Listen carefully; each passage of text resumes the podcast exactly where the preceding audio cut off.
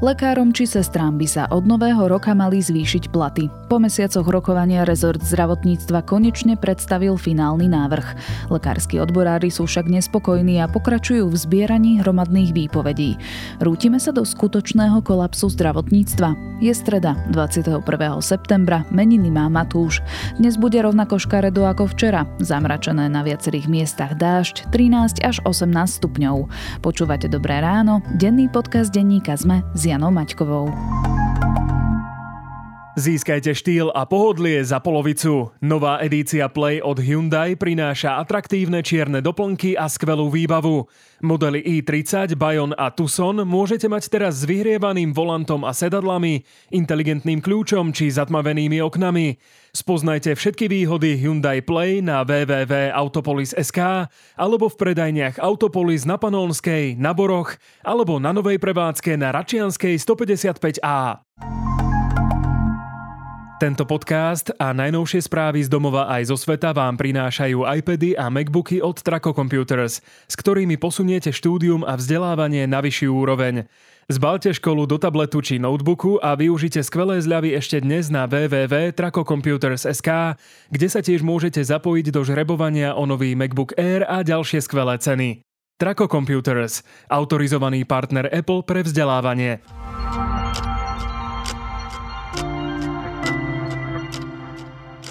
A teraz už krátky prehľad správ. Ministerstvo zdravotníctva spúšťa očkovanie vakcínami upravenými pre variant Omikron. Očkovať sa bude vakcínou Pfizer. Vakcína je určená pre ľudí starších ako 12 rokov. Parlament posunul do druhého čítania návrh na zmenu ústavy. Podporilo ho 97 poslancov. Po schválení novely by bolo možné vyhlásiť predčasné voľby referendum aj ústavným zákonom. SAS bude o jednotlivých bodoch na septembrovej schôdzi parlamentu hlasovať podľa svojho programu. Líder strany Richard Sulík povedal, že nemajú žiadne dohody s trojkoalíciou. Naši bývalí koaliční partnery nemajú až tak veľký záujem na dohode s nami, povedal Sulík. Koalícia má troch kandidátov na ministra školstva, povedal minister financí Igor Matovič. Podľa neho ide o veľmi kvalitných dvoch kandidátov a jednu kandidátku. Nomináciu chce koalícia uzatvoriť do konca týždňa. Zdeno Chára ukončil hokejovú kariéru vo svojich 45 rokoch. Van Hale strávil 24 sezón, za Boston získal Stanley Cup a reprezentoval aj Slovensko na majstrovstvách sveta či olympijských hrách. Viac aktuálnych správ nájdete na sme.sk.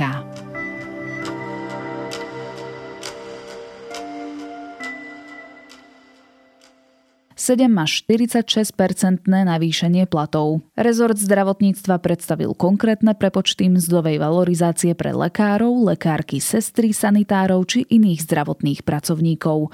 Lekárske odbory však aj naďalej zbierajú hromadné výpovede a tak hrozí, že na prelome rokov prídeme o tisícky zdravotníkov. Čo nás teda čaká a môžu nás zachrániť pred úplným kolapsom peniaze z plánu obnovy? Budem sa pýtať redaktora denníka SME, Jana Krempaského. My by sme boli radi, aby tým vypovediam neprišlo, ale sme to situáciu dotlačení, že iná cesta, keď tu chceme zostať v nemocniciach a riešiť, liečiť našich pacientov, ne, neexistuje. Ja verím tomu, že tento návrh je dostatočný na to, aby aby sa situácia v zdravotníctve stabilizovala. Čiže v 1. oktobru podávate výpovede? Ak bude mať dostatočný počet, tak 1. oktobru. Toto je jedno z malých sektorov, kde teda reálne dôjde k navyšovaní platu, takže ja si myslím, že ku kolapsu o ktorom sa tu tiež hovorí, si myslím, nedôjde. Čiže o Ten prieskum dopadol na dočakávania, to bolo takmer 3500 deklarácií. Čiže ešte viac ako 2011. Uh-huh, a ochromilo to chod slovenských nemocníc a dnes treba povedať, že ďaleko horšia situácia, čo sa týka personálu. Janko, budeme mať kto ošetriť, ak by som potrebovala ísť k lekárovi v januári budúceho roka? No tak keby som to mal podať tak trošku s nadsázkou, tak by som povedal, že budete mať kto ošetriť. Otázne že aký dlhý rád bude k tomu lekárovi. Ja sa pýtam preto, že lekári a lekárky zbierajú hromadné výpovede, ktoré chcú podať k 1. oktobru. Z ich prieskumov im vyplývalo, že by sa do hromadných výpovedí zapojilo až 3500 nemocničných lekárov a lekárok. Čiže po uplynutí ich výpovednej lehoty nám naozaj hrozí, že v už aj tak poddimenzovanom zdravotníctve budeme mať o tisícky zdravotníkov, respektíve lekárov, lekárok menej? No, tam to treba troška akože rozobrať, lebo oni síce hovoria o 3500 ešte pred týždňom alebo dvoma rozprávali o 4500 nemocničných lekárov, ale to neznamená, že to sú lekári, ktorí tie výpovede skutočne idú dať. Oni len podpísali deklaráciu, že sú pripravení dať výpovede. Ale niekedy medzi prípravou a odhodlanosťou dať výpoveď a skutočne podaním výpovedí je dlhá cesta a nie všetci teda tie svoje nejaké predsavzatia aj naplnia. Ukázalo sa to aj v roku 2011, kedy za vlády Vety Radičovej tiež lekári podávali hromadné výpovede. Takže suma sumárom v súčasnosti vlastne my nevieme, že koľko lekárov v nemocniciach je ochotných tak podať výpovede, že ich skutočne aj podajú. Vieme iba číslo, že v nemocniciach na Slovensku robí 10 500 lekárov a v roku 2011 podalo výpovede a držalo až do dohody s vládou Ivety Radičovej vyše 2400 lekárov výpovede a aj tých 2400 bolo dostatočne na to, aby viaceré kľúčové nemocnice na Slovensku vyhlásili núdzový stav a v podstate na konci roku 2011 zdravotníctvo aj v dôsledku týchto výpovedí skolabovalo. Slovenskému zdravotníctvu hrozí kolaps, tvrdia to odborári. Lekári totiž naplnili svoje hrozby a začali podávať výpovede. V nemocniciach sa začína krízový režim. Dnes majú lekári posledný deň na to, aby mohli stiahnuť výpovede. Mnohí si však vybrali dovolenky a oddelenia fungujú v obmedzenom režime. Na Slovensko prichádzajú do nemocníc vypomôcť lekári od e, našich českých susedov.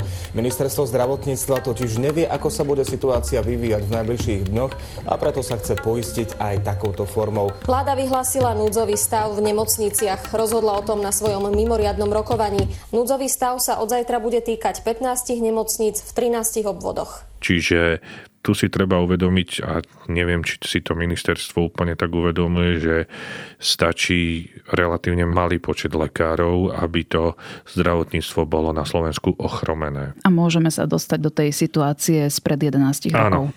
Hoci keď v útorok eh, mal minister zdravotníctva Vladimír Lenkavarský stretnutie s novinármi, také neformálne a denník sme sa na to pýtal, že či si to uvedomuje a pripúšťa toto riziko, tak povedal, že on sa ničoho neboja, nepripúšťa si to. No tak ako rozumiem, že aj z pohľadu nejakej komunikácie s verejnosťou nemôže povedať, že teraz uteká z boja, ale je otázne, aké má ministerstvo plán B, keď skutočne značná časť lekárov podá tie výpovede. Aby sme sa nedostali do núdzového stavu nemocníc, tak e, práve v útorok minister Lengvarský predstavil návrh na zvyšovanie platov 25 zdravotníckých profesiám.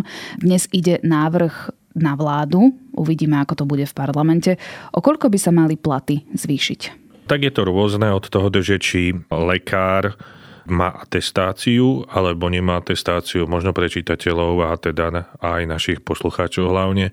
Vysvetlím, že atestáciu nemá zvyčajne lekár, ktorý skončí lekárskú fakultu, potrebuje nejakú, mať prvú, druhú atestáciu, zvyčajne sa robí a to je už v podstate taká špecializácia, to trvá po skončení lekárskej fakulty ešte niekoľko rokov, čiže tí bez atestácie si prilepšia viacej ako tí s atestáciou, aj keď tí s atestáciou majú vyšší plat, čiže tí, ktorí majú atestáciu, tak si môžu prísť v tej základnej mzdy podľa toho návrhu ministerstva na nejakých 3000 eur, bez príplatkov, bez služieb, bez započítaní rokov praxe.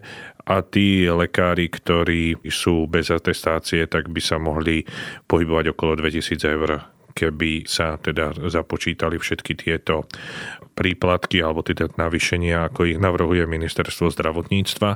Na druhej strane však e, treba povedať, že je veľký rozdiel vo vnímaní toho, ako si svoju mzdu predstavujú lekári, to je zastúpený lekárskym odborovým združením a ako to navrhuje ministerstvo zdravotníctva, lebo ministerstvo teda rozpráva, že atestovaní lekári by mali bez príplatkov mať v pohode 3000 eur, ale lekárske odborové združenie a odborári lekársky chcú, aby tam zda lekára začína od 5800, čo je rozdiel takmer 2000 eur. Mm-hmm. No a v tom sa nevedia nejakým spôsobom zhodnúť a to sa môže stať e, jablkom sváru. A toto je návrh e, v podstate iba, to poviem v muzovkách, iba platových podmienok, ktoré teda po tomto návrhu už e, porovnateľné s krajinami V4. My samozrejme asi nemôžeme konkurovať Švajčiarsku alebo, alebo Nemecku, ale minimálne v našom regióne si myslím, že sa stáme konkurencieschopnými a chceme, aby to bol jedným z krokov, ktorý zastabilizuje personál eh, na Slovensku. Čiže lekári, a hovorili sme najmä o lekároch, ale napríklad aj sestry alebo iní zdravotní pracovníci, čo hovoria na tento návrh ministerstva zdravotníctva? Hlavne lekári rozprávajú, že je to nepostačujúce a že ostávajú ďalej vo výpovediach, alebo teda v tom smerovaní k výpovediam. Lenže to všetko má aj svoje nástrahy, lebo z jednej strany najviac tlačia lekári na to zvyšovanie miest, ale hoci ktorý riaditeľ nemocnice alebo ľudia, ktorí sa orientujú v zdravotníctve, povedia, že slovenské zdravotníctvo neskolabuje, keď dajú výpovede lekári, ale keď dajú výpovede sestry, lebo tých je akútny nedostatok na Slovensku. A tie sú kľúčové pre to zdravotníctvo. No a ten problém je v tom, že, a to je do určitej miery výhoda štátu, že tie sestry sa zatiaľ až tak nebúria ako lekári, takže to je, dá sa povedať, taký nuans, že síce bez lekárov by to bolo veľmi nepríjemná situácia, možno aj kolapsoidná, ale keby toto isté v takom húfnom počte spravili sestry, tak Slovensko má ešte väčší problém, ako je to pri lekároch.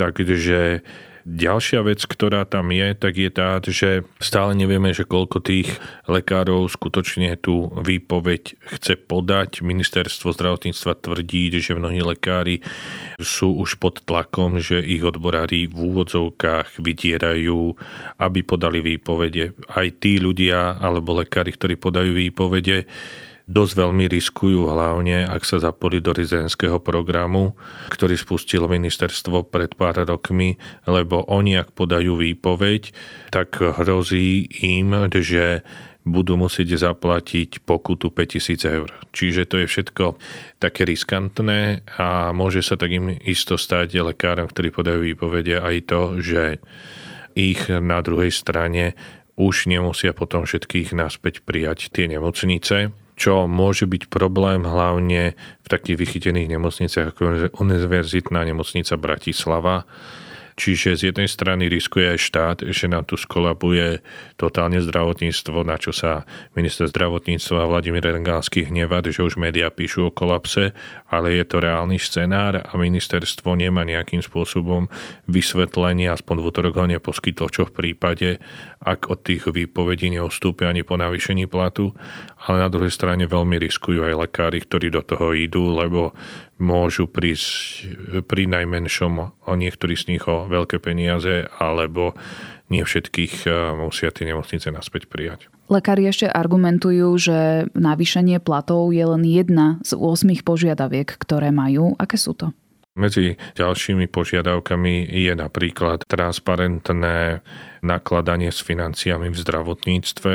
Ide hlavne o to, aby nemocnice dostali od zdravotných poisťovní riadne zaplatené za všetky výkony, ktoré sú v zdravotníctve alebo výkony, ktoré sa robia v nemocniciach. To znamená, že aby nemocnica nedostala menej za napríklad operáciu kolena, ako tá operácia kolena v skutočnosti stojí, na toto už je nejakým spôsobom pripravené systém DRG. DRG to je systém, ktorý rozpráva o tom, že koľko má stať konkrétna operácia alebo konkrétny zdravotnícky výkon. Je to na základe matematických výpočtov a je spravodlivý v tom, že keď to poviem tak jednoducho, operácia slepého čreva má hodnotu rovnakú v Univerzitnej nemocnice Bratislava ako aj v Breznianskej nemocnice. Lenže tento systém, o ktorom na Slovensku sa už rozpráva 13 rokov, je diskutovaný veľmi a stále ešte nie je pripravený, čiže to tiež sa v blízkej budúcnosti nepodarí splniť. A ešte je tu druhý faktor pri tomto všetkom, že hoci lekári chcú do konca roka podávať výpovede. Máme tu ďalší problém, že v tomto období, e, zrejme po komunálnych a župných voľbách, by malo ministerstvo zverejniť rozdelenie nemocníc do tých jednotlivých kategórií. To sa volá kategorizácia nemocníc, čo sme rozprávali aj v denníku sme, sme to viackrát písali o prvej a ďalších ligách, ktoré budú tie kľúčové akútne. A v tomto prípade my vlastne nebudeme vedieť, že s koľkými lekármi môžeme počítať v tej ktorej nemocnici, tak ešte viacej nám to môže skomplikovať celú situáciu v poskytovaní zdravotnej starostlivosti na Slovensku. Čiže toto sú také dôležité veci z tých ďalších vecí, ktoré sú v tom zdravotníckom memorande alebo memorande o požiadavkách 8 od Lekárskeho odborového združenia je aj to, aby bola zlepšená výuka medikov, na tom sa takisto tiež pracuje, čiže sú to aj takéto neplatové veci, aj keď štátna tajomnička ministerstva zdravotníctva Lenka Dužajová v útorok povedala, že podľa tých indícií, ktoré majú na ministerstve lekárov v prvom rade ide o zvýšenie platov, že tieto ostatné požiadavky sú ako keby len takou zásterkou. Samozrejme, že Lekárske odborové združenie voči tomu prudko protestuje, že to nie je pravda. A samozrejme, napríklad pre mladých lekárov nie je ani tak dôležitý ten nástupný plat, veď to sme aj ministrovi financií aj pri tých rokovaniach aj zdravotníctva ukazovali. Sú na to prieskumy, kde slovenskí medici na prvom mieste uvádzajú, že hľadajú kvalitný kolektív. Podľa toho si hľadajú pracovisko, tak aby sa mal, mohli učiť od skúsených lekárov, pretože ten lekár po škole on potrebuje 4-5 rokov, kým sa zabehne a mohol, môže pracovať samostatne. A to je veľmi dôležitý čas na to, aby sa učil od skúsených lekárov, kolegov a práve to je problém na Slovensku, že táto generácia z nemocnic odišla a mladí lekári, ktorí by tu aj možno chceli pracovať, nenajdu také oddelenie, kde by sa mali od koho učiť, idú radšej do Čech. Vyjednávanie s lekármi sa začalo už minulý rok, respektíve lekári, ktorí boli vysilení aj dvojročnou pandémiou a poddimenzovaným stavom. Celkovo v slovenskom zdravotníctve oslovilo vládu, že treba niečo robiť s touto aktuálnou situáciou, či už akože v rámci platov, ale aj celkovou atmosférou zdravotníctva a podmienkam, v ktorých pracujú. Ako je možné, že po roku tu máme návrh len na zvýšenie platov, žiadne ostatné podmienky lekárov sa nerozoberajú a je to aj taký návrh, ktorý lekári odmietajú? Tak e, z jednej strany neviem to posúdiť, že či je to rýchlo, či to je pomaly to urobenie toho návrhu, pretože sme tu mali pandémiu. Osobne si myslím, že aj v tejto záležitosti týchto hromadných výpovedí, hoci to Lekárske odborové združenie nerado počuje, ide lekárov v prvom rade o navýšenie platov. Druhá vec, ktorá je taká zaujímavá, je to, že je zaujímavé, že lekárskí odborári vždycky protestujú a chcú vyššie platy iba počas pravicových vlád. A za vlád Smeru, ktorú sme tu mali tri dokonca, tak vôbec nikdy neprotestovali. To by bola tiež zaujímavá otázka, že prečo práve vtedy dvíhajú svoju pomyselnú vlajku boja za vyššie platy, keď nie je pri moci smer. Takže nie je to také jednoznačné, že jedna alebo druhá strana má pravdu. Maslo si myslím, že majú tak trochu obidve strany na hlave. A čo sa týka toho uspokojenia tých požiadaviek, no tak Niektoré sa nedajú úplne rýchlo splniť, lebo to DRG, nastavenie tých platieb, sa nedá spraviť za pár mesiacov. Samozrejme, že sa už robí 13 rokov. Môžeme za to kritizovať túto vládu. Samozrejme, že má na tom svoju chybu, ale robí sa to že od Richarda Rašiho od roku nejakého 2008-2009 a odvtedy bolo veľa ministrov a veľa vlád, takže nie je to len maslo tejto vlády, ale všetkých predchádzajúcich.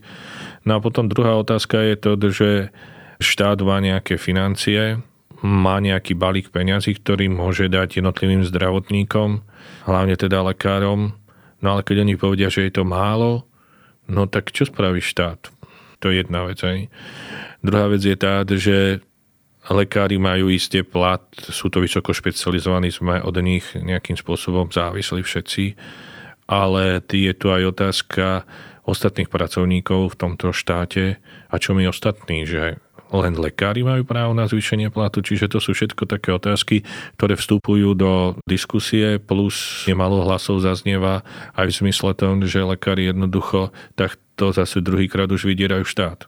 Takže samozrejme, že si zaslúžia spravodlivé ohodnotenie. Na druhej strane treba mať reálne aj pohľad na situáciu, že kde sa vieme dohodnúť. Nedá sa ísť ako, že my chceme toľko to a keď nie, tak podáme výpovede. No, tak to tiež nie je, by som povedal, správna východisková situácia do debaty.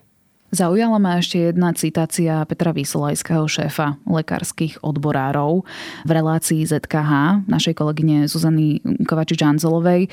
Hovoril totiž o tom, že na rokovaniach s ministrom financií a zdravotníctva ani raz nepočul ministra zdravotníctva Lengvarského, že by sa postavil za lekárov alebo sestry a povedal voči návrhom ministra financií, že takto to nebude fungovať. A o to horšie je to pocit pre nás lekárov, sestry, keď počúvame takéto údaje a stojí tam minister zdravotníctva, ktorý má si hájiť nás a, a záujmy e, svojho rezortu.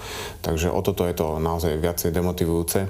A celkovo pri tých rokovaniach som ani raz pána ministra zdravotníctva nepočul, že by sa postavil za lekárov, za sestry a povedal, že takto to musí byť, lebo inak rezort nebude fungovať.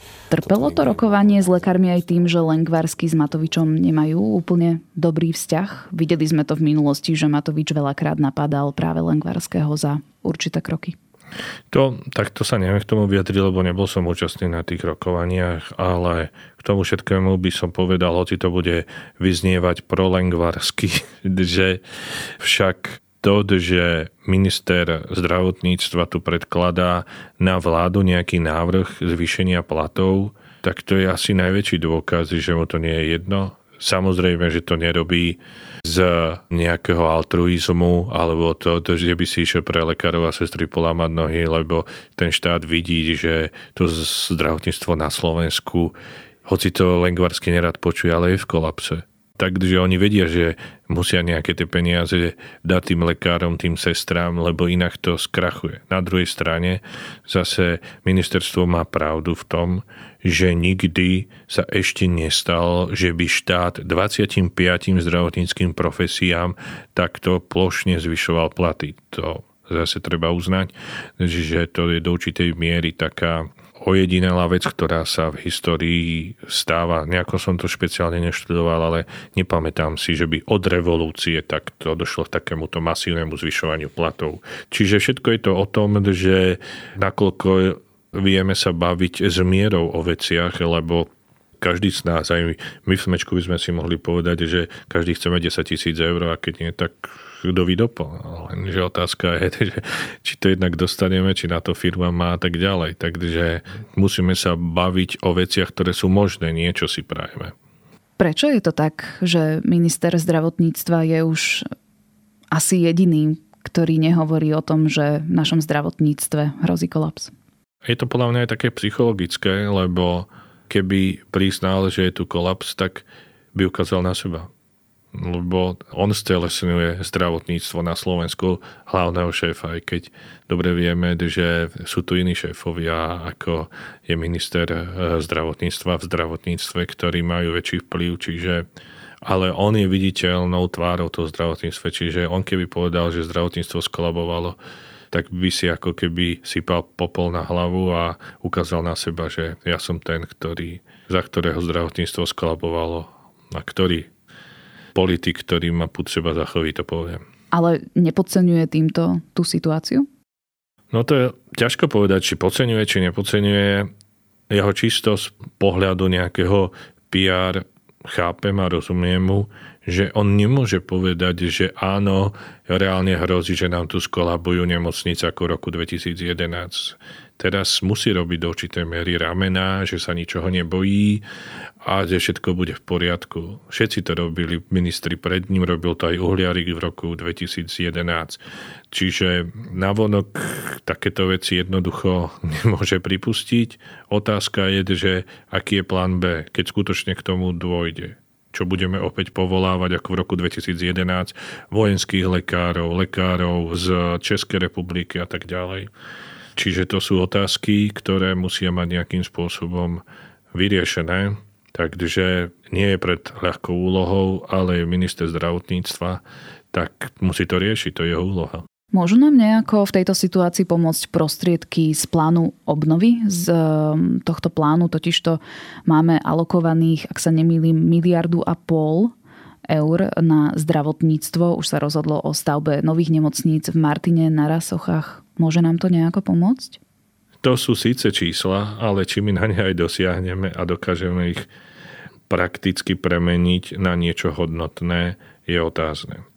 Bol veľmi trefný šéf budúcej nemocnice na Boroch, Ľuboš Lopatka, ktorý nám minulý týždeň poskytol rozhovor a presne na pláne obnove povedal jednu vec, ktorá je veľmi trefná a bohužiaľ svedčí o absurdite celého tohto uvažovania, že my na nemocnice síce máme na obnovu a budovanie nových nemocníc máme 1,2 miliardy eur a z týchto peňazí chceme časť dať aj na výstavbu novej nemocnice na Rásochách. Lenže už teraz vieme, že dokážeme z tých peňazí, ak to vôbec stihneme za 4 roky do roku 2026, vybudovať na Rásochách len skelet. Skelet sme tam mali 30 rokov, ktorý sme za Pelegriniho zbúrali. A teraz jediné, čo dokážeme spraviť, je vybudovať nový skelet. A ako dostaviame nemocnicu po tom, ako sa nám minú peniaze, nikto nevie. Bude iste už druhá vláda, aj iný minister, ktorý si zase niečo jedné rozmyslí. A v tom je tá absurdita celého plánovania a výstavby nemocníc z pohľadu štátu a jeho organizácie. Takže Spúrali sme skelet, aby sme e, za peniaze z Európskej únie vybudovali ďalší skelet. To nám proste nerieši situáciu. V tomto bohužiaľ štát poráža Penta, ktorá za pár mesiacov otvorí túto na Boroch na severozápade Bratislave novú nemocnicu, ktoré, e, akú sa štátu za celých 30 rokov od revolúcie nepodarilo spraviť. To bude, si myslím, bez toho, aby som bol nejaký fanúšik Penty, veľká facka pre štátne zdravotníctvo. O stave nášho zdravotníctva a o návrhu na zvýšenie platov zdravotných pracovníkov som sa rozprávala s redaktorom denníka SME Janom Krempaským. Dnešné správy ovplyvniť nemôžete.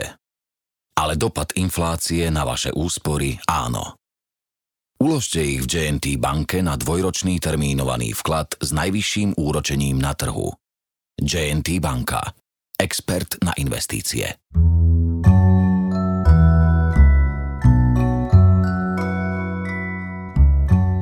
Film roka je neobyčajná snímka o tvorbe filmu, kde je jeho režisérkou Penelope Cruz a hlavnými hercami Antonio Banderas a Oscar Martinez. Vzdáva hold kinematografii, mierne si robí srandu z umeleckej nadinterpretácie, ukazuje svety rôznych hereckých osobností, ktoré sa nechali opojiť slávou a tých, ktorí sa držia v úzadí. Film roka nie je pre každého, no ja som si ho divácky veľmi vychutnala aj vďaka fantastickej kamere. Snímku nájdete na HBO Max. A ak hľadáte nové podcasty, dnes na Sme.sk vychádza nový Zoom a vedatorský podcast. Na dnes je to všetko, počúvali ste Dobré ráno, denný podcast denníka Sme s Janou Maťkovou. Do počutia opäť zajtra.